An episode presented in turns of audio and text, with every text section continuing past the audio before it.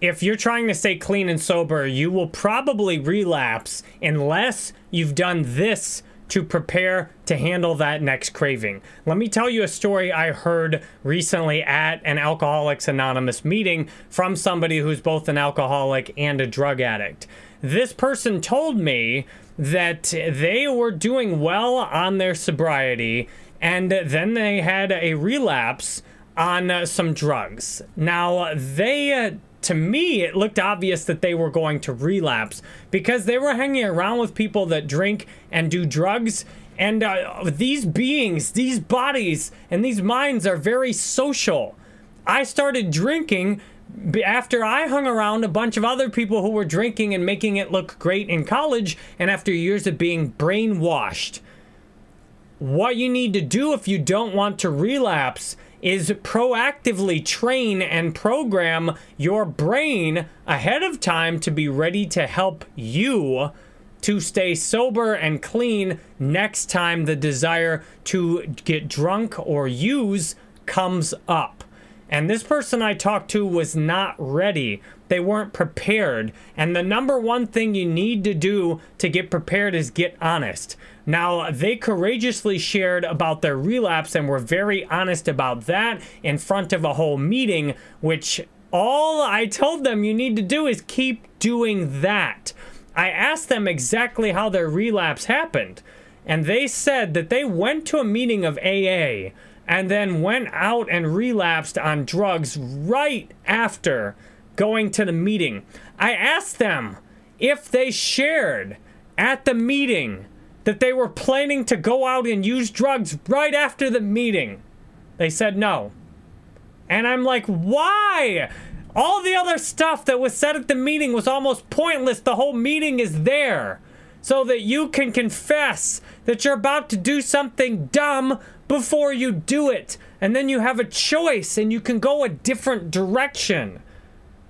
And I said, next time, all you need to do is tell on yourself and ask for help before you do it. And this is where, for me, the spiritual awakening happened. And the goal of working the 12 Steps Alcoholics Anonymous, the easy way to not succumb to any kind of addiction, whether it's alcohol or drugs or a behavior, is to have the spiritual awakening and realize that I'm controlling this thing. It doesn't just drag me around on a ride. I have control over it, just like I have control over my car. My son and I were having a conversation very relevant to this, and it got some huge laughs in the meeting last night. I was talking to my son. Well, really, I was listening to him. He's four years old, and he was telling me he's been reading these encyclopedia books for kids that tell you how the body works. And he says, and daddy, and this controls that, and that controls that. And his grand finale says, and the brain controls the whole body. And he stops and he's like, he's done. So I say, son, what controls the brain? Because I was really curious to hear what he thought controlled the brain. And he doesn't have anything to say for a minute, and then he says, Jesus. Jesus controls our brains. And I was, I'm like, I'm like, son, they, they just tell you that in the Christian school you're at. I said, Jesus does not control my brain. I am the controller, the creator. I am the spirit who controls my brain. That's me. That's me. Yep, yep, that's me. That's who I am. I'm not a body. I'm not a brain. I'm not a mind. I'm not a story. I am that which operates this body. The same as when I get in my car, I don't think I'm a car. I know that I'm the one who's driving the car. Now, yes, the car has its own life to it, it has its own parts. Occasionally, the car will malfunction or I will have trouble controlling it. But I know at all times I'm the one operating and bringing life and moving that car. And for this body, the spiritual awakening is knowing that I decide where we go. It doesn't matter if my brain wants to drink, or if my brain wants to use drugs, or if my brain wants to have some harmful sexual behavior, or if my brain wants to eat endless food. It doesn't matter what it wants to do. I make the decisions. And if you really want to prevent the next relapse, for me, it's very effective to have a spiritual awakening. And that's what the goal of the Steps to Alcoholics Anonymous and many other 12 step fellowships is to reclaim your power. Because if you don't know that there's anything more to you than just a brain and your story and your body, and then it's like you're powerless, you're just getting dragged around by everybody else who's actually making decisions and operating their brain and their body rather than just being dragged along by it. And the way that I found that we've found in uh, recovery is to the gateway, the key that unlocks the door to a spiritual experience is honesty. To share what my inner world looks like, to share my feelings, my thoughts, and from there, I'm able to connect with other people and from there, I'm able to realize that I can reprogram my mind.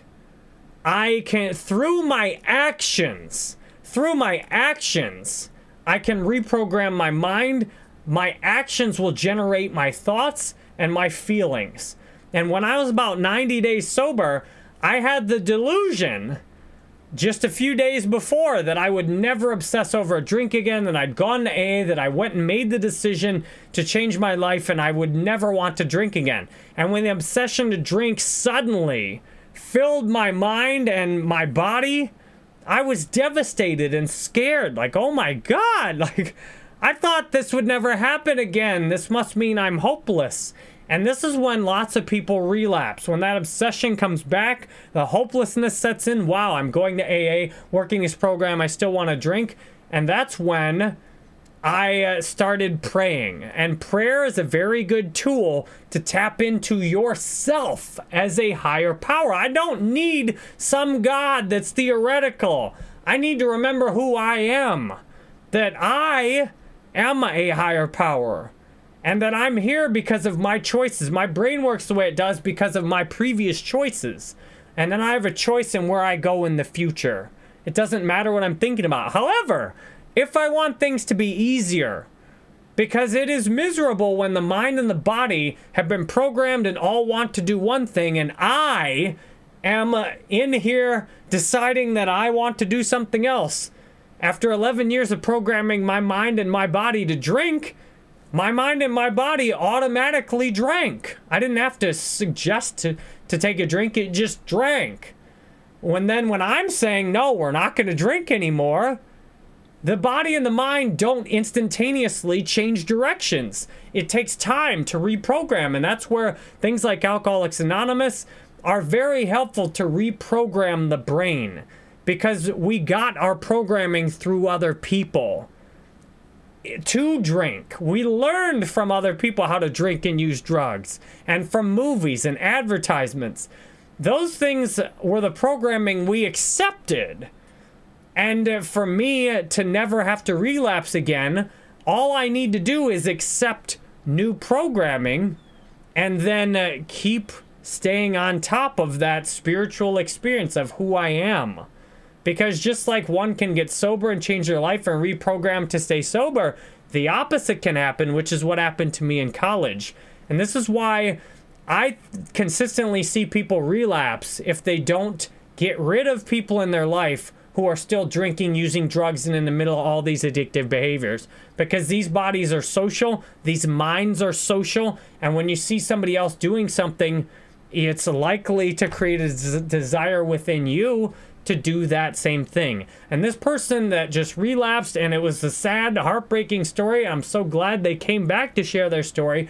They uh, got in significant amounts of legal trouble, and I could see that they were very likely to relapse because they were out at the bars, they were hanging out with people drinking and using drugs. And I don't hang out with people at bars. I keep people that are drinking and using drugs as far away from me as I can. Even family members and friends, I uh, set boundaries and even let people go. I try not to talk to people while they're drunk in any situation, even if it's on the phone. If I know someone that I love that's a drunk, I try and call them, find times to talk to them when they're sober or when they've just had a beer or two and not when they've had 15. I set my entire life up on being sober and it's through actions. I've been able to stay sober over nine years, and I was able to get through that craving and not relapse because the actions I took were to pray. And at the time, it helped me to say, like, please, God, I'll do anything to stay sober. Now I just say, as I am God consciousness, I say, I intend to stay sober. I will do whatever it takes to stay sober. And prayers are instructions to my mind. Because ultimately, I hear a lot of people in AA talking about, my mind is my worst enemy. My mind's a dangerous place. I shouldn't be up there by myself. That's crap. Your mind is neutral. It's not good, it's not bad the mind, just like the body, simply does what it's been programmed to do, what it's expected to do, and what it's asked to do. If I've asked my mind for 11 years to figure out ways I can drink and get away with it, well, then it tries to present me more of the same.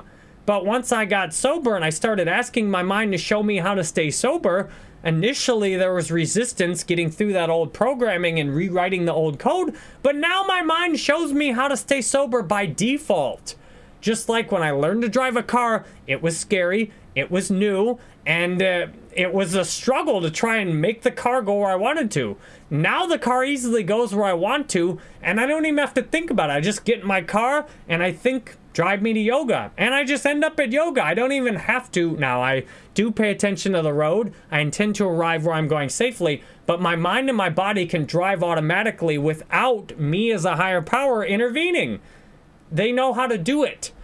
And I've taken uh, Alcoholics Anonymous meetings help reprogram a mind and a body to stay sober. Reading the big book Alcoholics Anonymous, the 12 and 12, Living Sober, all kinds of other AA literature, and all kinds of books generally. I've noticed a consistent theme across a lot of self help books and even in, in books by celebrities talking through their life. It's amazing how many different people offer the same advice. If you want to reach your highest potential, do not drink, do not smoke, do not do other things like drugs that destroy your health.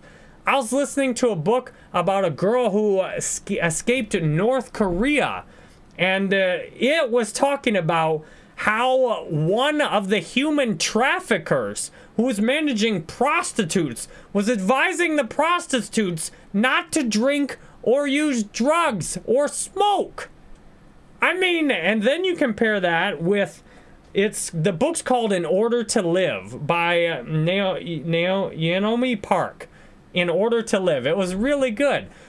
So in there, you've got a guy human trafficking prostitutes. It's encouraging them not to drink and smoke so they can stay in better health and produce more income for him. Then you listen to Curtis Jackson's book, aka 50 Cent, Hustle Harder, Hustle Smarter even though he's done all these songs about drinking and drugs and has taken all these sponsorships from alcohol companies, he says in the book, you want to limit or abstain from alcohol and drugs, including marijuana. His reference in the book was saying that what if you get some opportunity of a lifetime? You're a rapper, and Dr. Dre ends up coming in the studio you're in that day, and you're all half baked or liquored up and you can't really perform at your best. You just blew that opportunity. It seems to me most people that are successful, that are healthy, that have the things you'd want to have know that you don't use alcohol and drugs. And especially if you've ever had any kind of history with addiction, totally abstaining is the only way to go. And that once you realize everyone, not only does everyone not drink, most people that have the kind of life you I'd want to have don't drink or use drugs or smoke. We take great care of ourselves. We eat mostly a whole plant based diet. It's amazing when I talk to other YouTubers. I mean, these are uh, people that make lots of money, that have huge followings and influence. And guess what? Most of the time, they either don't drink or they very much limit alcohol intake. They're not controlling it like some alcoholic every day trying to draw lines on a bottle but they don't hardly think about it or engage with alcohol. It means nothing to them, and maybe occasionally they'll have a drink or two. That's how my wife is. She's what alcoholics think of as a normal person. She doesn't care about alcohol. It's meaningless to her. If her friends are drinking, maybe she'll have a drink once a week, once a month, once a week at most, once or twice a month, maybe normally. And I'll drink uh, maybe two, three if she's getting absolutely crazy and she regrets it, and that only happens every few years. Alcohol, drugs, and eating uh, outside of a whole plant based diet will, and hanging around people who are doing these things will often take your entire energy level and your life downhill. And that's exactly what I found. So I want you today to be prepared so that a lot of newcomers, like I did, think that as soon as you go to AA, it's cured. No, you need to get ready and be prepared because the way I see it, life offers a lot of tests. And when you get sober, you're all, or and try and get clean or change your life, you're often going to be presented with a lot of tests that will try and take you right back to where you were before. And uh, if you aren't prepared for those tests, just like in school, I did very well in school because I prepared for tests. I knew what was coming and I got ready for it. So I've made this video with the hope that you can know what's coming. Getting uh, sober and uh, getting free from drugs is much easier than drinking and using drugs, but it's a new kind of challenge. It's one that you have to study for and get ready for or you can suffer the pain of relapsing, potentially rack up some new criminal charges, lose your family, have a miserable life. I mean, to me, it doesn't seem like a choice. Where's the choice? I can have a great life, I just need to study and get ready for the trials ahead, or I can have this miserable, painful existence that sucks. That's, I carry the message every day. The final thing is, carry the message. Keep helping others. I'm sober more than nine years now because I'm constantly carrying the message in everything I do to everyone, everyone, everywhere, however I can. So I really appreciate you being one of the few to watch all the way to the end of this or listen to it if it was on the Jerry Banfield Show podcast. I uh, make videos for you every day to try and uh, share what I've learned. So I really appreciate your time here. If you want to really get to know me, go to jerrybanfield.com. And I've got lots more links, and you can even schedule a call with me, etc.